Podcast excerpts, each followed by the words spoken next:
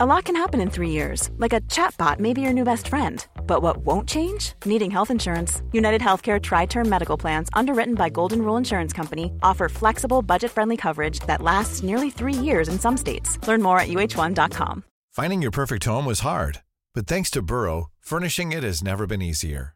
Burrow's easy-to-assemble modular sofas and sectionals are made from premium, durable materials, including stain and scratch-resistant fabrics. So they're not just comfortable and stylish, they're built to last. Plus, every single Burrow order ships free right to your door. Right now, get fifteen percent off your first order at burrow.com slash ACAST. That's fifteen percent off at burrow.com slash ACAST. Hey, Chris here. I'm a bit of a nerd when it comes to telling stories about the environment. So much so that I'm doing a PhD on the subject. You can help me out by completing a short survey about the episodes you've heard so far. If you go to remember the wild dot org dot a u, you'll find a link to these surveys where you can pick an episode and respond to the questions.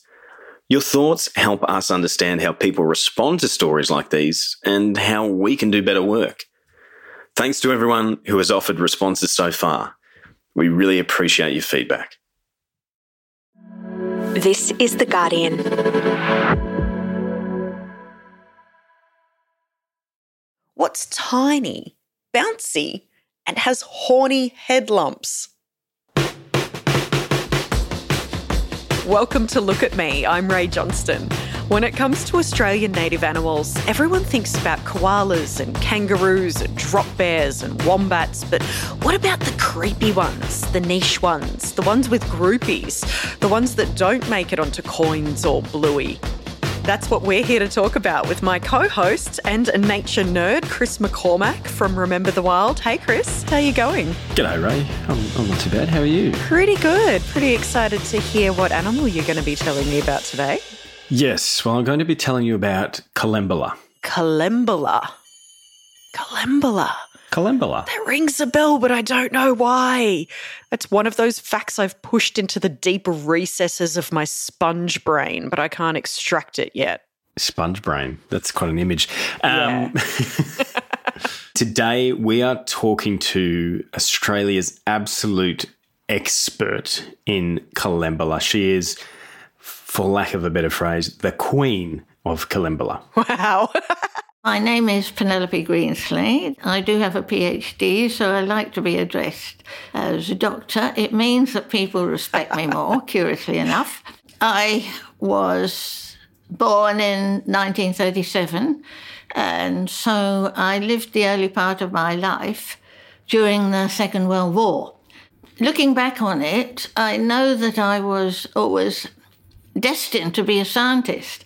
When I was about seven, I had a little notebook and I wrote in it all sorts of questions I had about why birds had feathers. So I think that was a beginning of trying to look at evolution. Oh, that's beautiful. I love people's origin stories. This is the best. So that's Doctor Penelope Greenslade, and she is Australia's expert on Collembola. And we'll hear more about Penelope soon. But first, let's let's talk a little bit more about Collembola themselves, because, Ray, you think you know what these are? You think you got some kind of vague memory of them? I do. I think I do. I, I can't be sure. I'm hoping that you can give me some more facts that might trigger some knowledge. Yeah, well, that's what I'm I'm here to do. So let me describe what they look like first. Collembola uh, look a little bit like an insect. They have six short little legs. But what's interesting is they also have these little inflatable sacs or tubes which they can push out of their body. Oh. When it pushes its tubes out on a smooth surface, it can stick there. Also, if the animal's a bit dehydrated and you put it on a film of water, it will extrude these arms and it'll drink. So it's small enough to be able to sit on the top of the water, which makes me think it's an insect, because I can't imagine any other animal being able to just sit on the top of the film on top of the water. An insect? Maybe. I'm fascinated by by these um these tubes that get pushed out and the extrudable sacs. It's a fascinating thing. Um, yeah, so they've got these freaky tubes. They're like inflatable. They make me think of, you know, those, um, you know, those like inflatable blow up people that wave and get your attention. They make me think of that. The wobbly men. The wobbly men outside the car yards. I don't know if that's their actual scientific name, but we're going to go with wobbly men for the purposes of this podcast. That'll do. It makes me think of that. They've got them coming out of the, and they can drink through them. It's like elephant trunks, maybe. I don't know. It's pretty crazy. Well, they sound handy and purposeful. They're not just there for no reason, which is good news. But you say they're not insects. No, they're not insects, but they're close, okay? You're close. Uh, here's another clue. Collembola are classified as antognathous hexapods, which actually just means that their mouth parts are inside their mouth and they have three pairs of legs. And collembola do not have wings and they're soft-bodied. What difference does that make that you've got your mouth parts inside your head as opposed to outside your head? Well, you'd have to ask a collembola that because I don't know. My mouth parts are inside my head and I find it quite convenient. Convenient. Insects, though, have mouth parts outside their head, don't they? That's right. Yeah, they've got their mandibles. So if if the collembola has its mouth parts inside its head and it's got a soft body, so it doesn't have an exoskeleton then, this is so weird. What what is it then? So we've got one more clue, Ray, and this is where they derive their common name. So we've talked about collembola, but this is where they derive a name that might be Ooh. more familiar to you.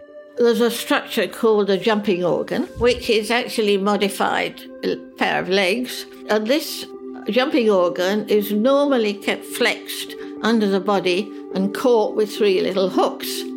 And when the animal decides to jump, it also uses its muscles to compress its body, and the hooks release the jumping organ, which hits the ground with a great force, propels the animal into the air where it turns over and over. Wow! So it's jumping all over the place as well. It's like a little jumping spider, but it's not... Oh, gosh. This It really does sit kind of all by itself, this animal, doesn't it? Yeah, yeah, it does. It's it's it's really unique. There's a lot of them. They're, they're a really diverse group of animals. Um, but, yeah, they're, they're creatures unto their own. Um, and the this jumping organ, it sort of acts like a spring, and it's at the end of the animal's body. So where it's... Ta- ah, I see where you're going here. So this is a springtail. These are the springtails, collembola or springtails. Wonderful. They're such um, interesting-looking little creatures, aren't they? They're really diverse. You know, Doctor Penelope, she said to me, she said to me, I said, can you describe what they look like? And she said, well, there are the fat, podgy ones and there are the the, the other ones. Oh, okay.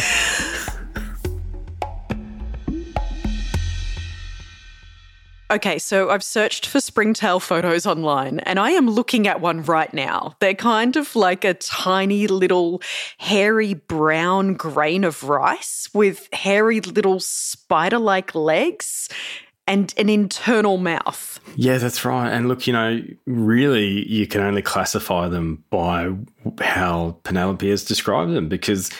It, they they actually, there are just so many of them and they all, like, superficially look very different. Like insects, I suppose. Yeah. So it wouldn't be an episode of Look at Me if you didn't describe to me some horrific reproductive cycle horror. Chris, what have you got for me with the springtail? I love that my job has just been reduced to telling you weird sex acts of animals. Um, okay, well, I asked, I asked Penelope, I asked Penelope, what you know, what's the deal here? How do these things reproduce? How do they continue their genetic lineages? Now, some springtail species are parthenogenetic. That means all females, and they just produce fertile eggs. But there are also various other ways that different species of Collembola try and get the female interested. Some of them have hooks and other types of structures on their antennae, and they can clasp the female oh. um, and sort of do a little dance with her. And in fact, one species, quite common in Australia, the males actually end up standing on her head, do quite a bit of a dance around. And um, what they do is they deposit a sperm on a stalk and they dance around and get the female all excited, and then um, press her to sort of, um, so that she has her abdomen over this um, stalked sperm um, and takes it in. Look, I never want to kink shame anyone, but that's a really interesting way to be aroused, I must say. I can't imagine ever wanting someone to just, like, hook into me, stand dancing on my head with some sperm at the end of a stalk. So it's sort of like, okay, my sperm is on the stalk over there. I'm going to stand. I don't know. It's it's sort of like, it's weird. Like, I'm trying... The male's trying to... I always put myself in their shoes. I'm going to stop doing that. Okay. The male's trying to... the male's trying to kind of like seduce her to come and, I guess, walk over this sperm that is on the stalk, and he's doing that by acrobatically flipping up onto her head. It's pretty freaking phenomenal. I'm starting to see why some versions of this wonderful little creature have evolved to just avoid this entirely and just have eggs ready to go, because this sounds pretty bad. Sounds like a hassle, doesn't it? Yes.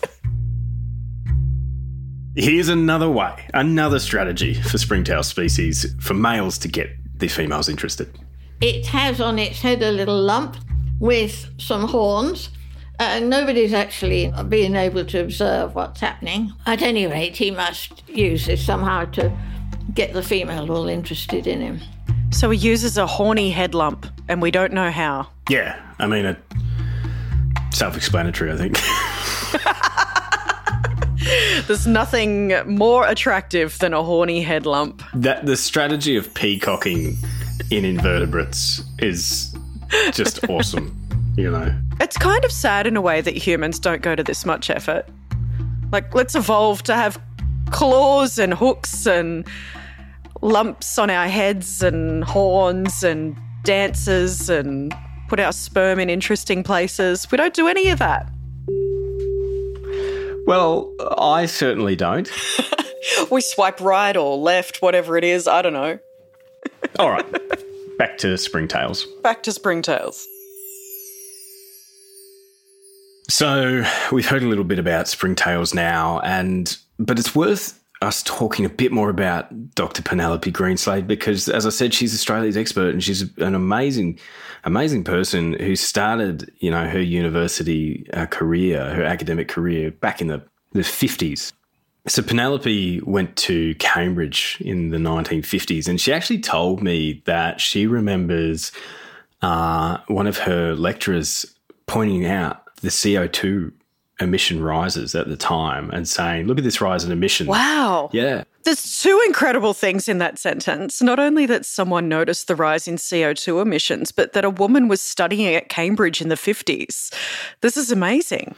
Yes, that's right. It's two pretty phenomenal things. And, you know, she said that the academic at the time said, mark my words, this is going to be a problem for you young people.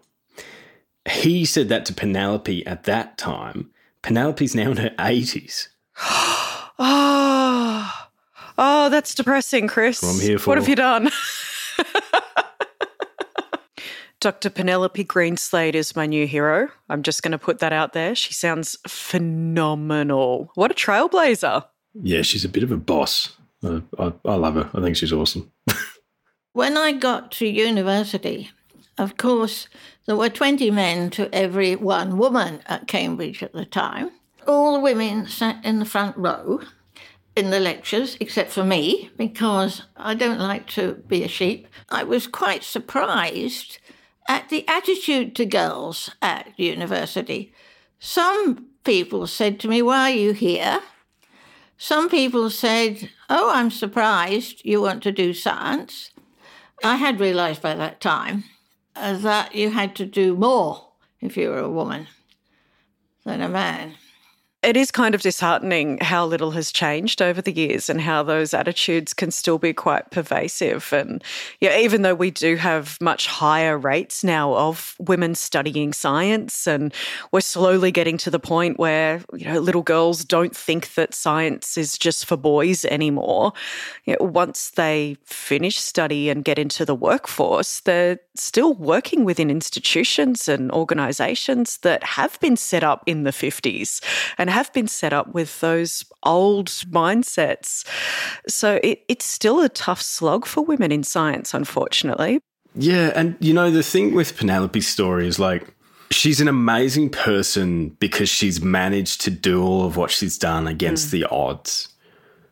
But think about how many amazing people could have been doing work like that, but just exactly. weren't given that opportunity and they weren't able to. So I'm curious, how did Penelope get interested in springtails of all things after she left university? Yeah, funnily enough, the way she got started in her career, it, it wasn't through stuff at institutions like Cambridge. It was in the antipodes of what was then the British Protectorate of Solomon Islands. And as a young woman in her early twenties, she started getting interested in the soil fauna of that area. My husband, John, had applied for some money for me to work on soil animals because he could see this was a big need in the Solomons. Nobody knew anything about them. He was studying coconut pests. What's soil fauna? Well, if you go to your garden and look in your compost heap and give it a bit of a shake, you will see all sorts of little creatures coming up off Uh, out of the um, compost, and you will see they include mites, springtails, as well as the bigger ones such as worms, centipedes, um, slaters, uh, earwigs, et cetera. But we were interested in the smaller ones because there are so many of them, they're so beautiful, and nobody had ever looked at them before. What I love is that to Penelope and her world, worms and slaters are the big stuff. Yes. What other people would consider tiny little animals. She's like, yeah, no, we can see this with the naked eye. We don't need microscopes. We we don't need to go, ooh, what is that? And chase after it. It's there and it's visible. So uh, in comparison, the springtails are small. You know, we've we've talked about that they're small, but how small are they? Look, I, I've seen a few of them. She showed me a few of them, and I guess with the naked eye, you just see these little specks, a bit like f- fleas or even smaller. That's um, small. Yeah, but then under a microscope, you, you can see how beautiful they are and how complex they are. So we started sampling soil fauna. We were collecting fascinating animals from rainforest. And one of the people on the expedition was called Peter Lawrence, who was a specialist in springtails. So he started me off on looking at springtails. I love that they just started looking for animals that no one had really documented before, no one had described before. You get it from her. It's it's that, you know, we were out discovering these things and writing them down for the first time. Obviously, that doesn't mean that no one knew they existed before. Indigenous people all around the world have known about every single creature, microscopic or not, well before it was ever written down or documented or described in the way that we talk about it now. Yeah, I think, you know, what we're talking about here is Western science and describing things for Western science and this un- and understanding from that perspective. And just keep in mind, Ray, that while Penelope's doing this work, scratching around in the soil on the island, there's probably one hundred other British couples on the island. And the wives of the men working for the government were leading that very colonial lifestyle, having tea and cake and in sort of fancy villas and things like that. And she's out there on her hands and knees crawling through the bush and jungle looking for microscopic fauna. They're having tea and cake and going, what is this microscopic dot on my hand? I guess we'll never know. And she's going, let's find out. But she wasn't just exploring springtails. She also had uh, her first child while she was on the island. Frances was born in a Nissen hut, which was just near the coast, so you could lie there and hear the waves, which was very nice. My father was an obstetrician and gynaecologist, so he wasn't at all happy for me to stay in the Solomons while I was giving birth to his first grandchild. In those days, you just accepted things. I mean, these days I would have get, got a lot more stressed about it, but it didn't really worry me. It's pretty amazing. Like she's, she, you know, she grew up in London, she went to Cambridge, and now she's in a hut on the beach in Solomon Islands giving birth to her first child as a twenty-three-year-old. Imagine being that chill about just giving birth in a hut on the beach. Oh, well, this is it. This is the way that it is. I'd be freaking out. It shows her resilience, doesn't it? She's just someone that goes, this is it. This is the lot that I have. This is what I'm dealing with. I'm going to thrive regardless. She's absolutely excelled at everything she's put her mind to. Why would birthing be any different? Yeah, for sure. So she's taking care of this baby. She's documenting never-before-seen springtails on Solomon Islands. And describing animals is important as well because that's how we can include it for policy, for anything that's rare or endangered. Yeah, look, they do play important roles in their ecosystems and they can play a role in telling us the health of ecosystems, which is why it's important to know these species. E O. Wilson said little things run the world. The big things are actually dependent on the little things. Well, in fact, they're part of the decomposer cycle. So they feed on microorganisms, fungi, and sometimes things like nematodes, the protozoa, and they contribute to decomposing organic matter and providing nutrients to the plants. Makes perfect sense now. This all fits in. They're decomposing things. Maybe we can train them to decompose plastics and then they'll have a good place in the future. Sounds like a horrible place. I know. I'm sorry. I'm sorry, springtails. Keep eating leaf matter and, and whatever else it is that you need. As much as the average person wouldn't know what a springtail is, and you wouldn't know, you certainly wouldn't know what species you're looking at, knowing the different species of springtails as, as a society helps us to understand the health of ecosystems. You can use collembola as indicators of disturbance. If you go to a bit of bush and you say, this looks like a nice bit of bush, let's do some sampling here, and you find there are a lot of exotic species there, you say, oh, it's not so good after all. If you go to a bit of bush and you don't find any exotic species, you say, yippee, this is worth protecting.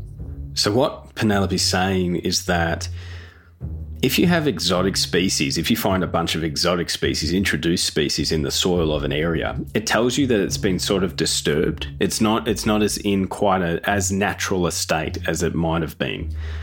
If you go to an area and you look at the soil and all of the species you're getting are just native springtails, ones that have been there for yonks, um, then you know, okay, there, there hasn't been much disturbance here because it's not the kind of things that, you know, nothing's brought the exotic species in and there's not the kind of, you know, materials that those species uh, live on. Right. In your garden, it would be mostly exotic species, if not all exotic species. But out in the bush, you'd expect to find uh, that proportion to be shifting in favour of the native species. Would it be a case of, you know, if we do plant our gardens with native species, we will have more springtails? Do they move to areas where it's a better environment for them, or is it just that they happen to be where it's the natural order of things? Uh, think of it like contamination.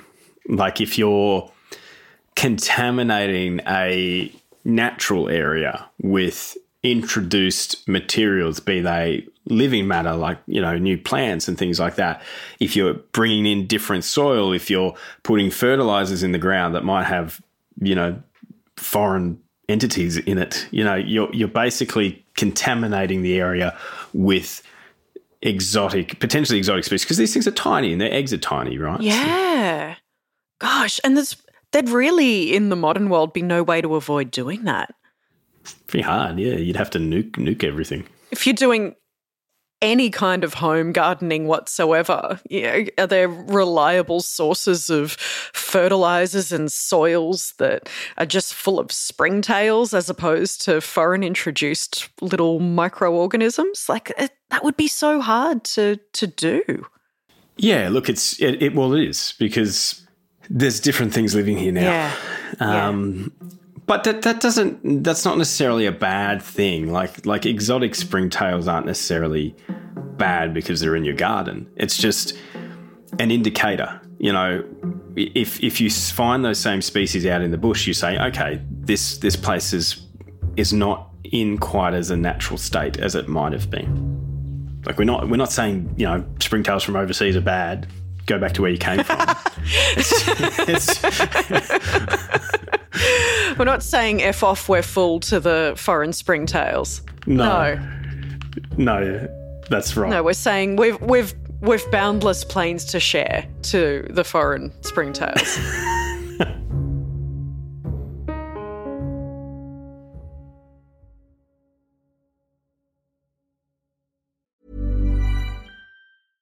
Hey, I'm Ryan Reynolds. At Mint Mobile, we like to do the opposite of what Big Wireless does. They charge you a lot, we charge you a little. So naturally, when they announced they'd be raising their prices due to inflation, we decided to deflate our prices due to not hating you. That's right. We're cutting the price of Mint Unlimited from thirty dollars a month to just fifteen dollars a month. Give it a try at mintmobile.com slash switch. forty-five dollars up front for three months plus taxes and fees. Promo rate for new customers for limited time. Unlimited more than forty gigabytes per month slows. Full terms at mint mobile dot com. Finding your perfect home was hard, but thanks to Burrow, furnishing it has never been easier. Burrow's easy-to-assemble modular sofas and sectionals are made from premium, durable materials, including stain and scratch-resistant fabrics. So they're not just comfortable and stylish, they're built to last. Plus, every single Burrow order ships free right to your door. Right now, get fifteen percent off your first order at burrow.com slash ACAST. That's fifteen percent off at burrow.com slash ACAST.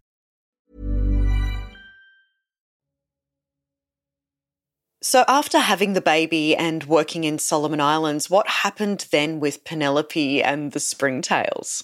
Then John got a job with C S I R O in Australia as a specialist ecologist on ants, and we went to live in Adelaide. And this Peter Lawrence said to me, "You can be queen of all the Collembola in Australia," because there was no one else working on them at the time. And then I got attached to the South Australian Museum and started working on springtails of Australia. And we had a big room downstairs under the house, so I made that my lab. I managed to get quite a few grants to support the work, but of course by that time I had three small children. So it, you know, I, it wasn't a full-time job. Wow, running her own lab, three small kids. She found her niche, that's for sure. Talk about niche animal and niche area of study. Yeah, so Penelope, she's she's sort of been associated with different institutions over her career, but by and large, she's worked out of her home. You know, even today when I went to visit Penelope, she has a lab basically set up in the back of her house, in, in the front of her house. She's just, you know, she has papers everywhere. She's these beautiful old books. You know, it, it really is um, it really is something to see. Talk about a trendsetter, working from home before we had to work from home. Yes, she did, whether she wanted to or not. And, of course, it was very difficult for married women to get a job in Australia. Why do you, why do you say married women? Well, in nineteen sixty-eight, when we came to Australia, if you were employed uh, by C S I R O as a scientist and you were a woman, if you got married, you were sacked. Wow. That was absolutely the rule.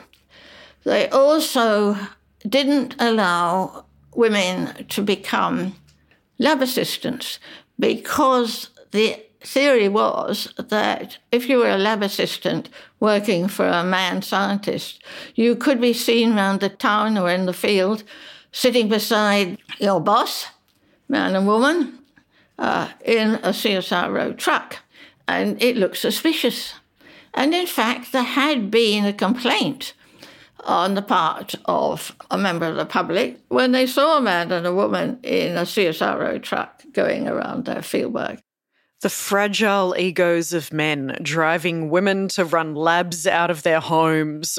And they're still kicking butt. One of the C S I R O scientists I knew at the time told me, oh, he said, I had an assistant uh, vacant position and I had two very good candidates. So one was a man and one was a woman. And he said, I had to appoint the man because the woman wouldn't have been able to open the gates when we were doing fieldwork. They're difficult gates, aren't they, Penelope? Have you ever had trouble with... You've got quite a heavy gate, I must admit, coming into you. I actually struggled. I came up to your house. It took me about two minutes to get in. I can't imagine how you do it. God. Well, ever after this, I made pretty good care that any time I was in the field, I could jolly well open every single gate that we came across. This is a woman that gave birth in a hut on a beach. I'm certain she could have opened gates. I really did struggle with her gate. Um, it was like a big, Maybe. heavy sort of one of those old cast iron kind of gates. And I was like, how the hell? She probably I? did it intentionally out of spite. And when I build my own gate, it will be the heaviest gate you've ever seen and you won't be able to open my gate. What a ridiculous excuse, though. They really were clutching at straws not to hire her because she was clearly brilliant. It's it's amazing. It's, you know, it's it's fucked. It's just fucked. It's fucked. Yeah, look, I think I think we can tell by now, Ray, that Penelope's not the kind of person that would have let that kind of crap stop her. Absolutely not. Yeah, look, she's she's made an enormous contribution. She's, as I said, she's had a hand in describing some uh, basically half of the known species in Australia. Wow. Yeah, yeah, it's massive. And she's she's written hundreds and hundreds of papers. Um, she's supervised students from around the world. Um, and she's just, she's had an enormous impact and it's all really been off her own back. It sounds like it's driven her, if anything. Every time there's an obstacle put in her place, she seems to find a way around it and she's so determined and just keeps going. She doesn't know how to quit. I don't want her to quit. Has she quit? Has she retired now? Is she still studying them? She's absolutely still working. Um, I can tell you that because I've been to her house and I've seen the mountain of papers on her massive, beautiful old table in her front room and she's just shifting through them and it was, it was incredible. But she's absolutely still going and she did something fantastic last year that is really worth sharing. Now, recently I was uh, collaborating with some Italians and we were describing some new species from the Antarctic continent, two actually. And um, uh, they said, what do you want to call them? And I said, let's call one after Greta Thunberg. And they agreed with me. So we called it Frisia Gritti. Wow. I love the image of Penelope as a young woman sitting in, in her undergraduate classes being told about the threat of C O two emissions in the fifties, right? Now naming a species, you know, it, a part of her career, her long career in identifying Collembola, now naming a species after another young woman who so many decades later is absolutely leading the charge on action against climate change. It's, it's an incredible story. The reason I'm carrying on is because what else would I do? I don't want to go and sit and drink coffee every morning with my neighbours or play golf or what what else do they do? Go to the pokies, play the pokies, for instance. Um, this is far more interesting, but I also think it's um, I'm making a contribution to protecting the environment if I can. And um, yeah, I always said to the children, you really need to make a contribution to society or to the, the world um, rather than do a job that is oh, trading in commodities and such like. Now, you better cut that out because that'll offend a lot of people. I love it. Offending people while working selflessly in the pursuit of science. Well, actually, I've been quite selfish because I've done exactly what I want to do all my life. So, well, I don't think it's so wonderful because I've just done what I wanted to do. I'm so grateful for the work that Doctor Penelope Greenslade has done, and I am so grateful to you, Chris, for introducing me to her.